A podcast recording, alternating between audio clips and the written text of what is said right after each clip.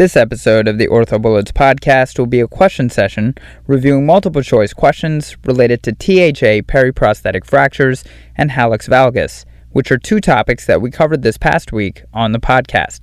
So let's get right into it. We'll start with THA periprosthetic fractures, and the first question reads While performing a cementless total hip arthroplasty in a healthy 68 year old female, the surgeon notes an audible change while impacting the final broach.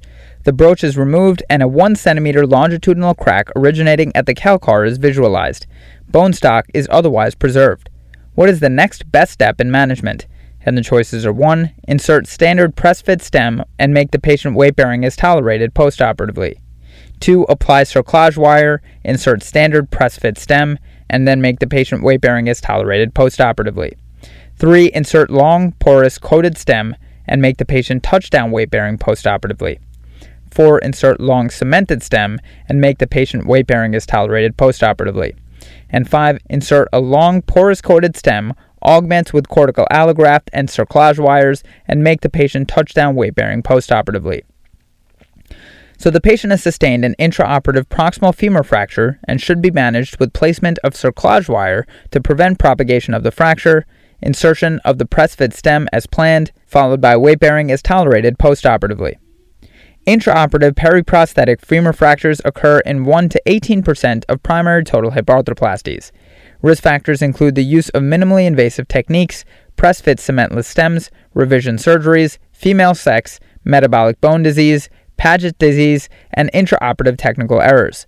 Management of these fractures depends on timing of recognition, whether intraoperative or postoperative, and appropriate classification of the fracture namely the Vancouver classification for intraoperative fractures, which is dictated by fracture location, bone quality, and implant stability. Minimally displaced fractures at the calcar, or type A2 fractures, occur most often during broaching and are managed with removal of the broach, application of a cerclage wire around the fracture, followed by insertion of the implant. Weight bearing does not need to be restricted postoperatively, as these minimally displaced calcar fractures are stable following cerclage wiring and implant placement. If implant stability is compromised or bone quality is poor, as in type A3 fractures, a long diaphyseal stem may be used to bypass the defect. Minimally displaced fractures at the implant tip discovered immediately postoperatively may be managed with touchdown weight bearing alone. Berry reviewed management of perioperative fractures during total hip arthroplasty. Minor cracks can be managed intraoperatively with cerclage fixation. Fractures noted postoperatively that do not affect implant stability, or femoral integrity may be successfully managed with limited weight bearing and observation. Unstable implants or loss of femoral integrity require fracture fixation with either cerclage, strut grafts, plates, or conversion to a long stem implant. Zhao et al. investigated risk factors for intraoperative periprosthetic femoral fractures during cementless total hip arthroplasty a Corail stem compared to synergy, the anterolateral approach compared to posterolateral, advanced age, and a low metaphyseal diaphyseal index score, or MDI score, were associated with increased risk of fracture.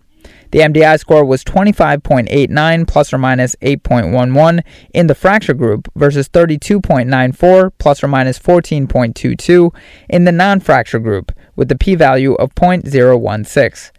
All fractures were treated with cerclage wire application and cementless implant insertion, followed by protected weight bearing postoperatively for six weeks with no revisions required.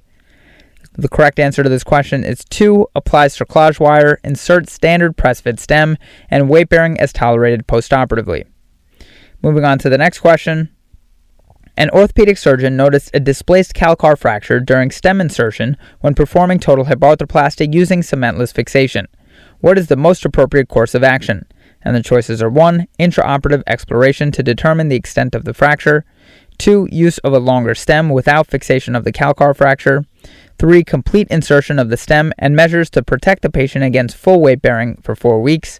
And 4. Removal of the stem, internal fixation of the fracture, and definitive reconstruction at a later stage after the fracture has healed. So, calcar fractures can occur with both cemented and cementless stem fixation during surgery. The distal extent of the fracture must be identified either by direct visualization or intraoperative radiograph prior to fixation or implantation of the femoral component. The recommended treatment is to fix the calcar fracture with cerclage wire slash cables to restore the mechanical stability of the femoral metaphysis. The same stem can be inserted successfully. The majority of these fractures unite without adverse stem fixation problems. So the correct answer to this question is 1. Intraoperative exploration to determine the extent of the fracture. Moving on to the next question. A 68 year old woman is undergoing a cementless medial slash lateral tapered femoral placement during a total hip arthroplasty, and the surgeon notices a small crack forming in the anteromedial femoral neck with final implant insertion. The most appropriate management should include which of the following? And the choices are 1. Placement of a cerclage cable around the femoral neck above the lesser trochanter. 2. Removal of the implant, placement of a cable around the femoral neck above the lesser trochanter, and reinsertion of the implant.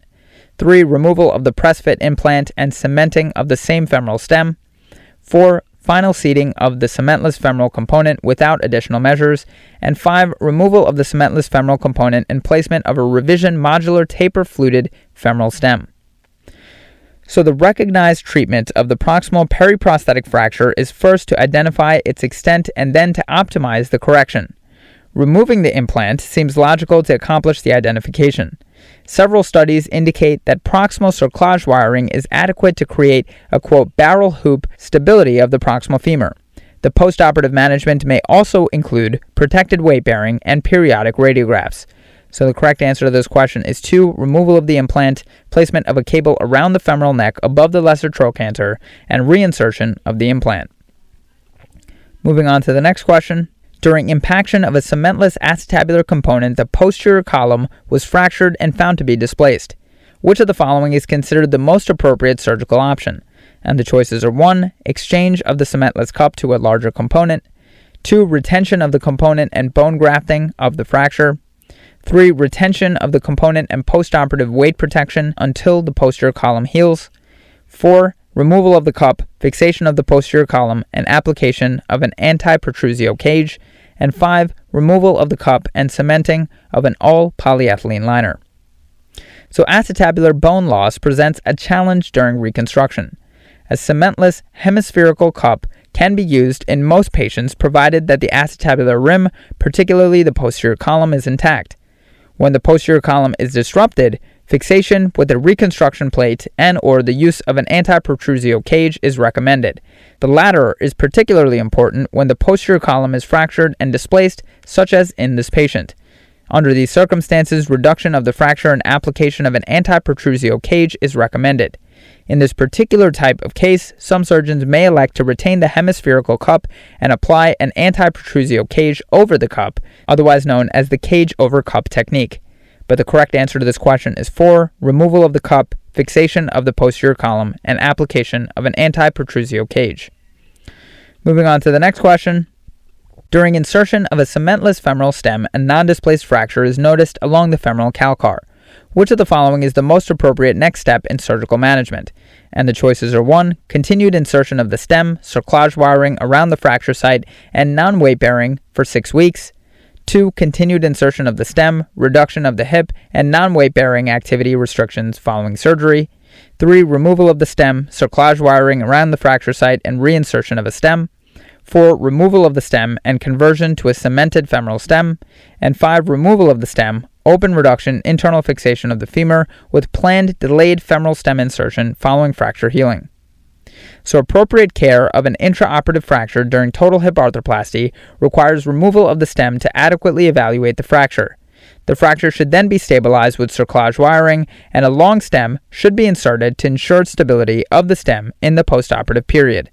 So the correct answer to this question is 3. Removal of the stem, cerclage wiring around the fracture site, and reinsertion of a stem.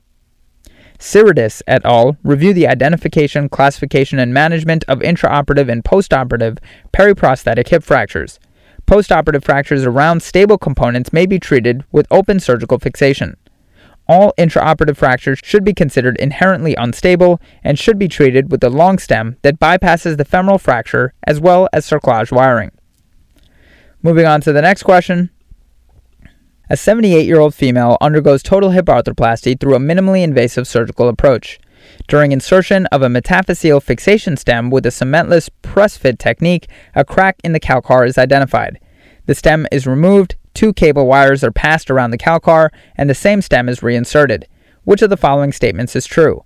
And the choices are 1. The patient should be advised that she is at greater risk of stem subsidence and early revision. 2. Female sex is a risk factor for intraoperative calcar fracture. 3. A better outcome would be expected if a long stem diaphyseal fixation stem had been inserted after recognition of the calcar fracture.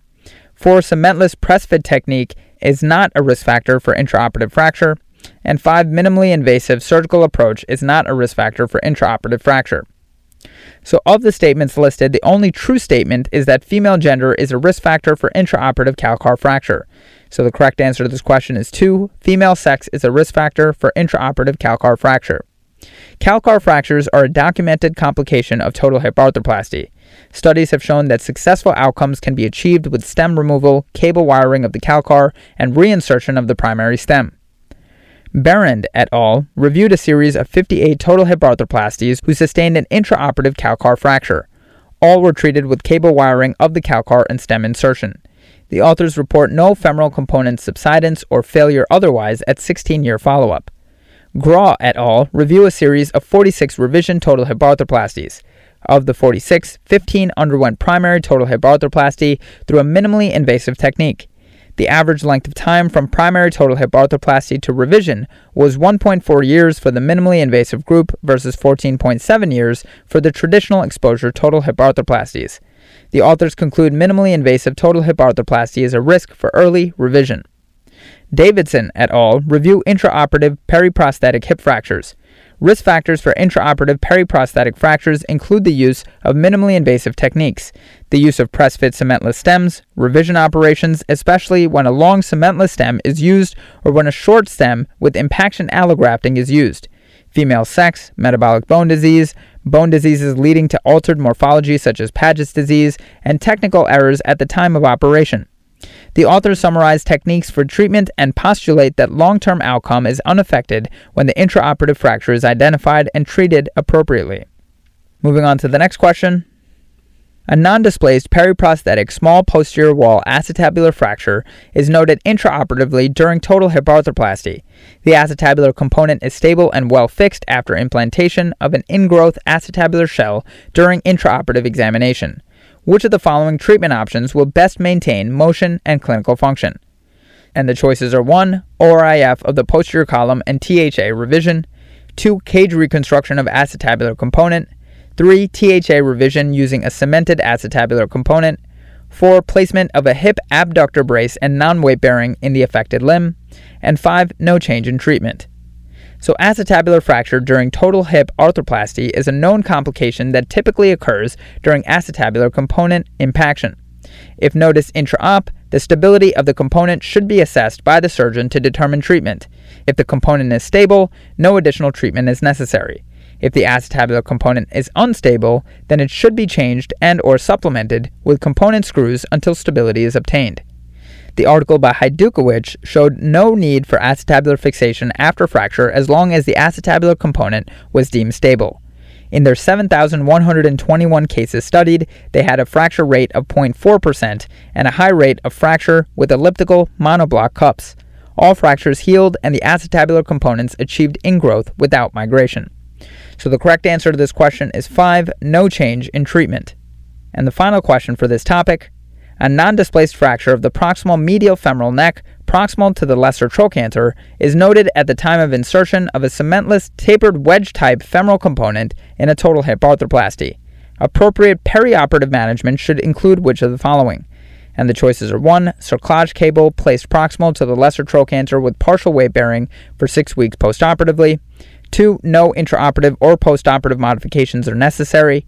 Three, non weight bearing for six weeks, retention of the femoral component, and no cerclage wire. Four, fracture exploration and repair with multiple cerclage cables, strut allograft, and revision of the femoral component with a long stemmed implant. And five, revision with the cemented implant. So the fracture should be explored in its entirety. If it remains in the intertrochanteric region, a single cerclage cable passed above the lesser trochanter and tightened around the femoral component is appropriate. A more distal or displaced fracture should be repaired with cerclage cables and consideration for revision of the femoral component with a long stemmed or cemented implant should be given. So the correct answer to this question is 1. Cerclage cable placed proximal to the lesser trochanter with partial weight bearing for 6 weeks postoperatively. And moving on to the final topic for this review session of hallux valgus, the first question reads Which of the following preoperative measurements would call for surgical plan involving both a proximal first metatarsal osteotomy and a distal medial closing wedge osteotomy? And the choices are 1. A hallux valgus angle of 30, an intermetatarsal angle of 10, a hallux valgus interphalangeus angle of 8, and a congruent MTP joint. 2. Hallux valgus angle of 30, intermetatarsal angle of 16, hallux valgus interphalangeus angle of 14, and an incongruent MTP. 3. A hallux valgus angle of 45, an intermetatarsal angle of 12, a hallux valgus interphalangeus angle of 8, and a DMAA of 8. 4. A hallux valgus angle of 30, an intermetatarsal angle of 16, a hallux valgus interphalangeus of 8, and a DMAA of 16.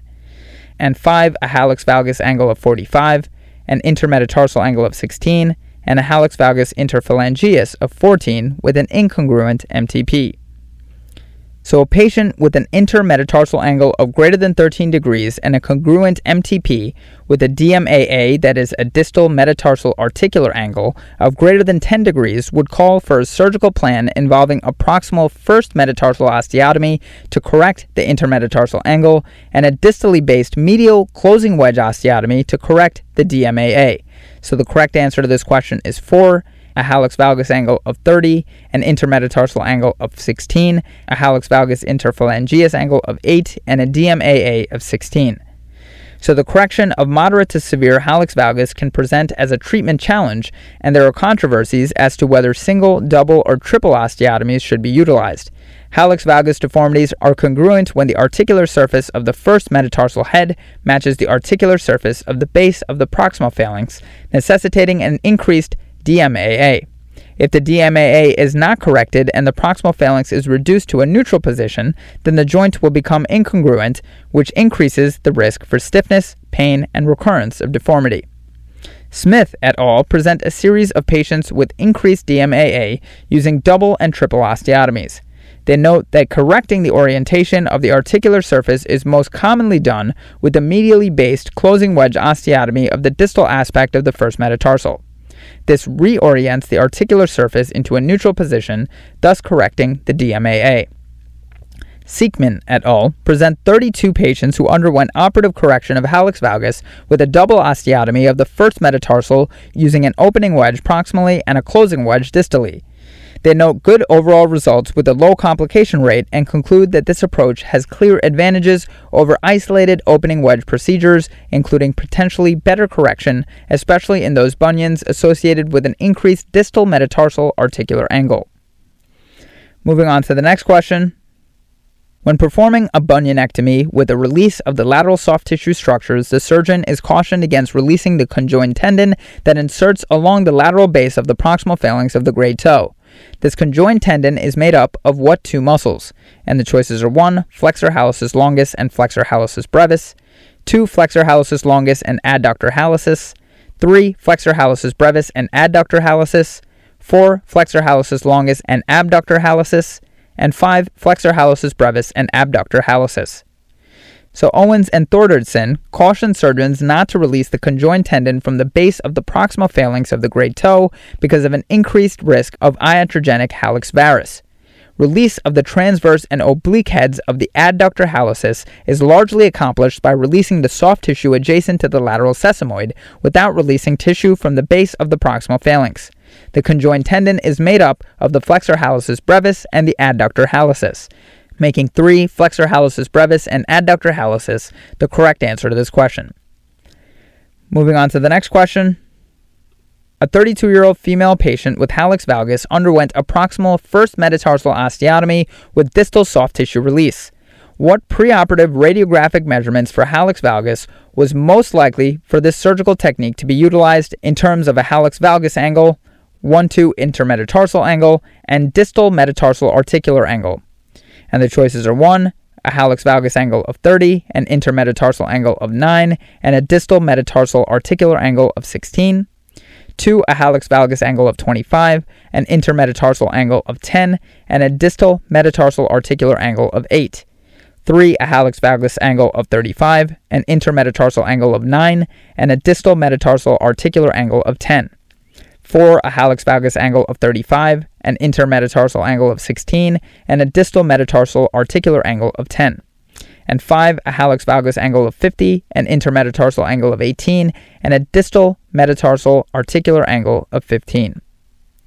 So, a proximal first metatarsal osteotomy with distal soft tissue release is indicated in moderate to severe hallux valgus deformity, that is, a hallux valgus angle of 26 to 40, as well as an increased intermetatarsal angle of greater than 13 and a congruent distal metatarsal articular angle or a DMAA of less than 15. So the correct answer to this question is 4, a hallux valgus angle of 35, an intermetatarsal angle of 16, and a distal metatarsal articular angle of 10. Hallux valgus deformities that require surgical correction are indicated in symptomatic patients with an intermetatarsal angle of greater than 10 degrees and a hallux valgus angle of greater than 20 degrees. Distal metatarsal osteotomies are typically performed in patients with mild disease that is characterized as a hallux valgus angle of less than 40 degrees and an intermetatarsal angle of less than 13 degrees. Biplanar distal osteotomies are indicated when the distal metatarsal articular angle is greater than 15. Proximal osteotomies are indicated when the intermetatarsal angle is greater than 13 degrees. Easley et al. used a prospectively randomized study to compare the outcomes of one proximal crescenteric or two proximal chevron osteotomy for the correction of moderate to severe hallux valgus deformity with associated metatarsus primus varus. They found that the proximal chevron osteotomy group had faster times to union and a tendency towards less shortening of the first metatarsal. Dreeben et al. looked at a series of 28 cases with a moderate to severe hallux valgus deformity and intermetatarsal angle of 14 degrees or greater. All feet were treated with a distal soft tissue procedure and proximal metatarsal osteotomy. The average correction of the intermetatarsal angle was 13.2 degrees, and the average loss of correction was 1.4 degrees. The average correction of the hallux valgus angle was 26.7 degrees, and the average loss of correction was 3.8 degrees. Moving on to the next question. Following a chevron bunionectomy performed through a dorsal approach, a patient has persistent numbness on the dorsal and medial aspect of the hallux. What nerve has most likely been injured? And the choices are 1. Lateral plantar nerve, 2. Deep peroneal nerve, 3. Sural nerve, 4. Medial plantar nerve, and 5. Dorsal medial cutaneous nerve of the hallux. So the dorsal medial cutaneous nerve of the hallux, which is a distal branch of the superficial peroneal nerve, supplies sensation to the skin on the dorsal and medial half of the hallux and may be injured during a chevron bunionectomy. Injury to the nerve leads to particularly painful neuromas that directly impinge on the shoe. For this reason, direct medial approaches are typically preferred for access to the medial aspect of the metatarsophalangeal joint. So the correct answer to this question is 5, dorsal medial cutaneous nerve of the hallux. Moving on to the next question. When the great toe deviates into a valgus position, the action of the abductor hallucis muscle becomes one of, and the choices are 1. Increased abduction, 2. Pronation, 3. Flexion, 4. Flexion and pronation, and 5. Extension.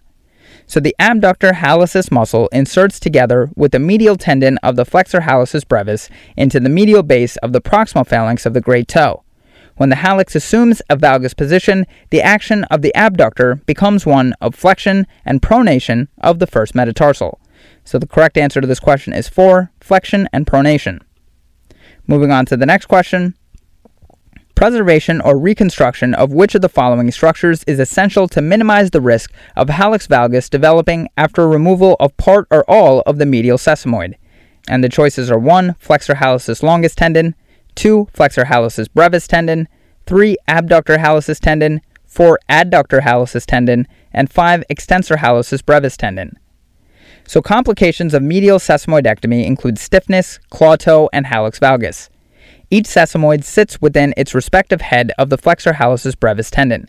Excision of one sesamoid can result in slack in its flexor hallucis brevis tendon.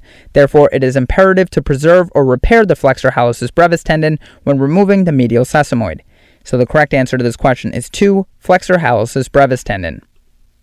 Moving on to the next question. When performing a Weil osteotomy of a lesser metatarsal, the desired angle of the saw cut should be approximately, and the choices are 1, perpendicular to the shaft of the metatarsal, 2. Parallel with the inclination of the metatarsal. 3. Parallel with the plantar surface of the foot. 4. 45 degrees to the shaft of the metatarsal. And 5. 10 degrees to the shaft of the metatarsal. So, appropriate orientation of the saw cut when performing a Weil osteotomy is approximately parallel with the plantar surface of the foot. This is done in an effort to minimize plantar displacement of the capital fragment. The removal of additional bone from the osteotomy site, either by removing a separate wafer of bone or using a thicker saw blade, has also been described to minimize plantar displacement of the distal fragment. So the correct answer to this question is 3, parallel with the plantar surface of the foot. Moving on to the next question. Recurrence of hallux valgus deformity after corrective surgery has been shown to be related to which of the following?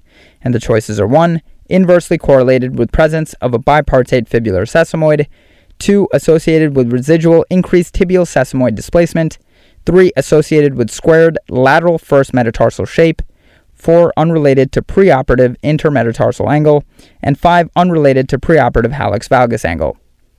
So Okuda and associates have studied the factors associated with the recurrence of hallux valgus deformity following correction with proximal first metatarsal osteotomy. The factors that they found associated with recurrence of deformity postoperatively are a rounded shape to the lateral first metatarsal head, severe lateral displacement of the tibial sesamoid, an increased preoperative 1 2 intermetatarsal angle, and an increased preoperative hallux valgus angle. The reported rate of recurrence of deformity after proximal first metatarsal osteotomy is 4% to 11%. So the correct answer to this question is 2, associated with residual increased tibial sesamoid displacement. And moving on to the final question for this review session which of the following clinical scenarios regarding hallux valgus could be appropriately treated with a modified McBride procedure? And the choices are 1. 35 year old female with a 20 degree hallux valgus angle, an 11 degree intermetatarsal angle, and an incongruent first metatarsal phalangeal joint. 2. A 40 year old male with a 30 degree hallux valgus angle, a 15 degree intermetatarsal angle, and a congruent first MTP joint. Three, 70 year old female with a 35 degree hallux valgus angle, a 13 degree intermetatarsal angle with a hypermobile first ray. Four, 65 year old female with a 25 degree hallux valgus angle, a 14 degree intermetatarsal angle, and severe hallux rigidus. And five, 85 year old minimally ambulatory male with a 45 degree hallux valgus angle and a 20 degree intermetatarsal angle. So the modified McBride procedure is indicated in patients 30 to 50 years old with an incongruent joint, a hallux valgus angle of less than 25 degrees, and an intermetatarsal angle deformity less than 15 degrees. This soft tissue procedure should be avoided in moderate or severe hallux valgus deformity due to the increased risk of recurrence. Surgical technique includes release of adductor hallucis, transverse metatarsal ligament, and the lateral capsule, combined with the excision of the medial eminence and plication of the capsule medially.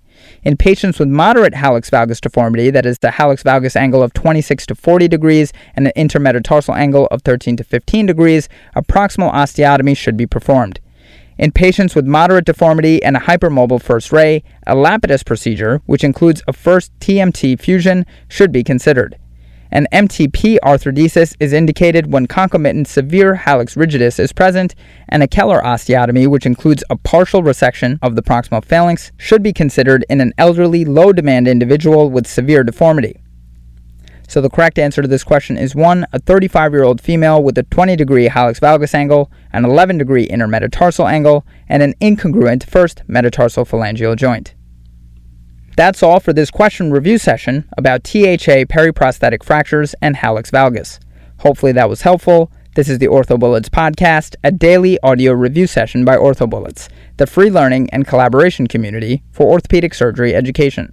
If you're enjoying the podcast so far, please consider leaving us a five star rating and writing us a review on iTunes. It will help us spread the word and increase our discoverability tremendously. Thanks so much, and we'll see you all tomorrow.